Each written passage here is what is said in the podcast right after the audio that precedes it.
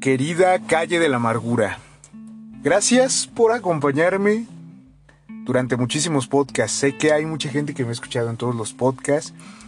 Sé que hay muchas personas de otros países que me han escuchado, especialmente Estados Unidos y últimamente mucho de Argentina. Así que un saludo para allá. Sobre todo en México es el lugar donde más me escuchan porque pues yo soy de acá. Entonces un saludo para mi México lindo y querido, para Argentina y para Estados Unidos. Em, tú recordarás que cuando empecé este podcast, que era un poquito de menos calidad, sigue siendo de mala calidad. sigue siendo de mala calidad, pero creo que ya me desenvuelvo más. Creo que ya grabo un poquito mejor y entonces eso ha ayudado a que, bueno, hay más o menos, ¿no? Hay más o menos este. Pero bueno, de los primeros episodios en los que yo, grabé, eh, hablaba del vacío y yo decía que a veces cuando te llenas de pura cosa vana, pues te sigues sintiendo vacío. Por eso es que aparentemente parece ser que lo tienes todo, pero sigue siendo vacío porque es vano, no es profundo, no es algo así. En fin, hoy te vengo a hablar de nuevo del vacío.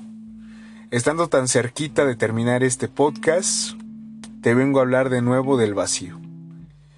Y es que efectivamente el vacío es un sentimiento, una sensación que a nadie nos gusta sentir. Pero creo que hay espacios que siempre se van a quedar vacíos. Y no está, eso no está mal, eso, eso no está mal. Eso de hecho creo que en cierto punto está bien. Te voy a poner un ejemplo que espero que, que en el que pueda yo expresarme bien y en el que pueda conectar contigo. Mm. Tengo un conocido que hace tiempo perdió a su papá. El papá falleció. Y entonces claro que esa pérdida ha dejado un gran vacío en, este conocido, en este amigo ha dejado un gran vacío, un sentimiento de vacío, porque imagínate, te vuelves huérfano, de cierta manera te vuelves huérfano, ya no tienes papá, ya no tienes padre, ¿a quién le vas a decir papá? Pues a nadie. Y entonces este amigo me comentaba que en una ocasión hubo un amigo suyo, bueno, sí es un amigo suyo, pero ya es un, un señor, ¿no? Que como que lo quiso paternar un poco. Eh, dijo que hasta ahí todo bien y así pero dice que llegó un punto en el que este señor le quiso decir a mi amigo como consejos para llevar su vida, muy específicos. Y entonces este amigo agarra y le dice, oye, ¿sabes qué? Mira, te agradezco mucho, pero yo ya tuve un papá y no necesito otro.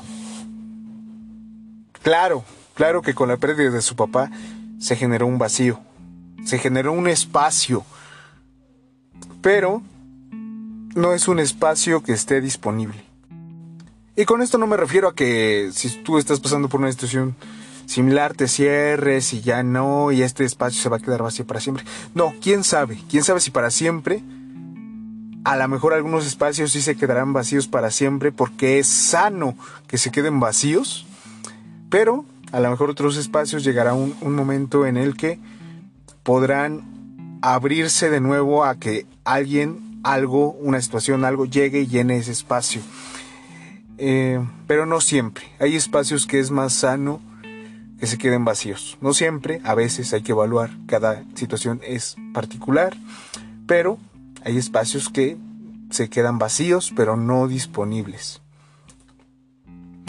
Y también quise tocar este tema porque generalmente cuando se habla de sanar heridas, de llenar vacíos, de avanzar, de la espiritualidad, de la psicología, de la mejora progresiva, de siempre mejorarnos a nosotros mismos, siempre aprender más, siempre hacer otro curso, siempre hacer más, siempre hacer y hacer y hacer y, y más y más porque no me siento completo, porque no me siento suficiente. La vieja historia, de nuevo.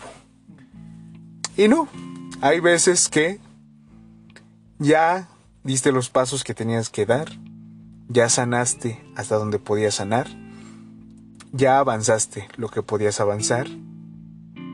Y entonces ahora sí, qué chido, qué chido. Ya, qué chido.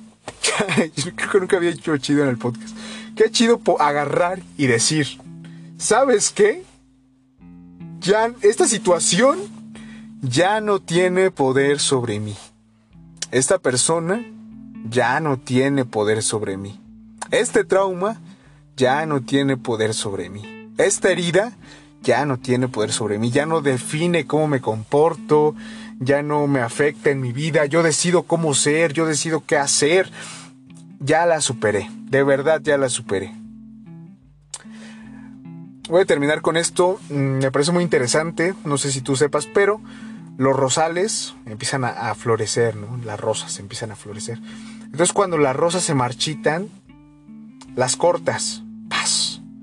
Le das el tijerazo, paz. Y las cortas. Y ahí donde cortaste esa rosa, como que se crea una especie de cicatriz. Y entonces como que a los lados, generalmente casi siempre, empiezan a crecer retoños. Y de esos retoños nacen más rosas. Entonces, si aún sientes que, porque también puede ser que sí, que todavía te falte sanar. O sea, nada es absoluto, ¿no?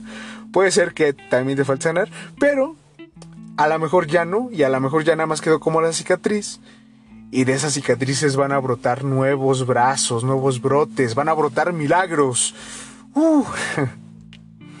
Ando muy emocionado por el final del podcast, pero espero me haya dado a entender Gracias por escucharme y hasta la próxima.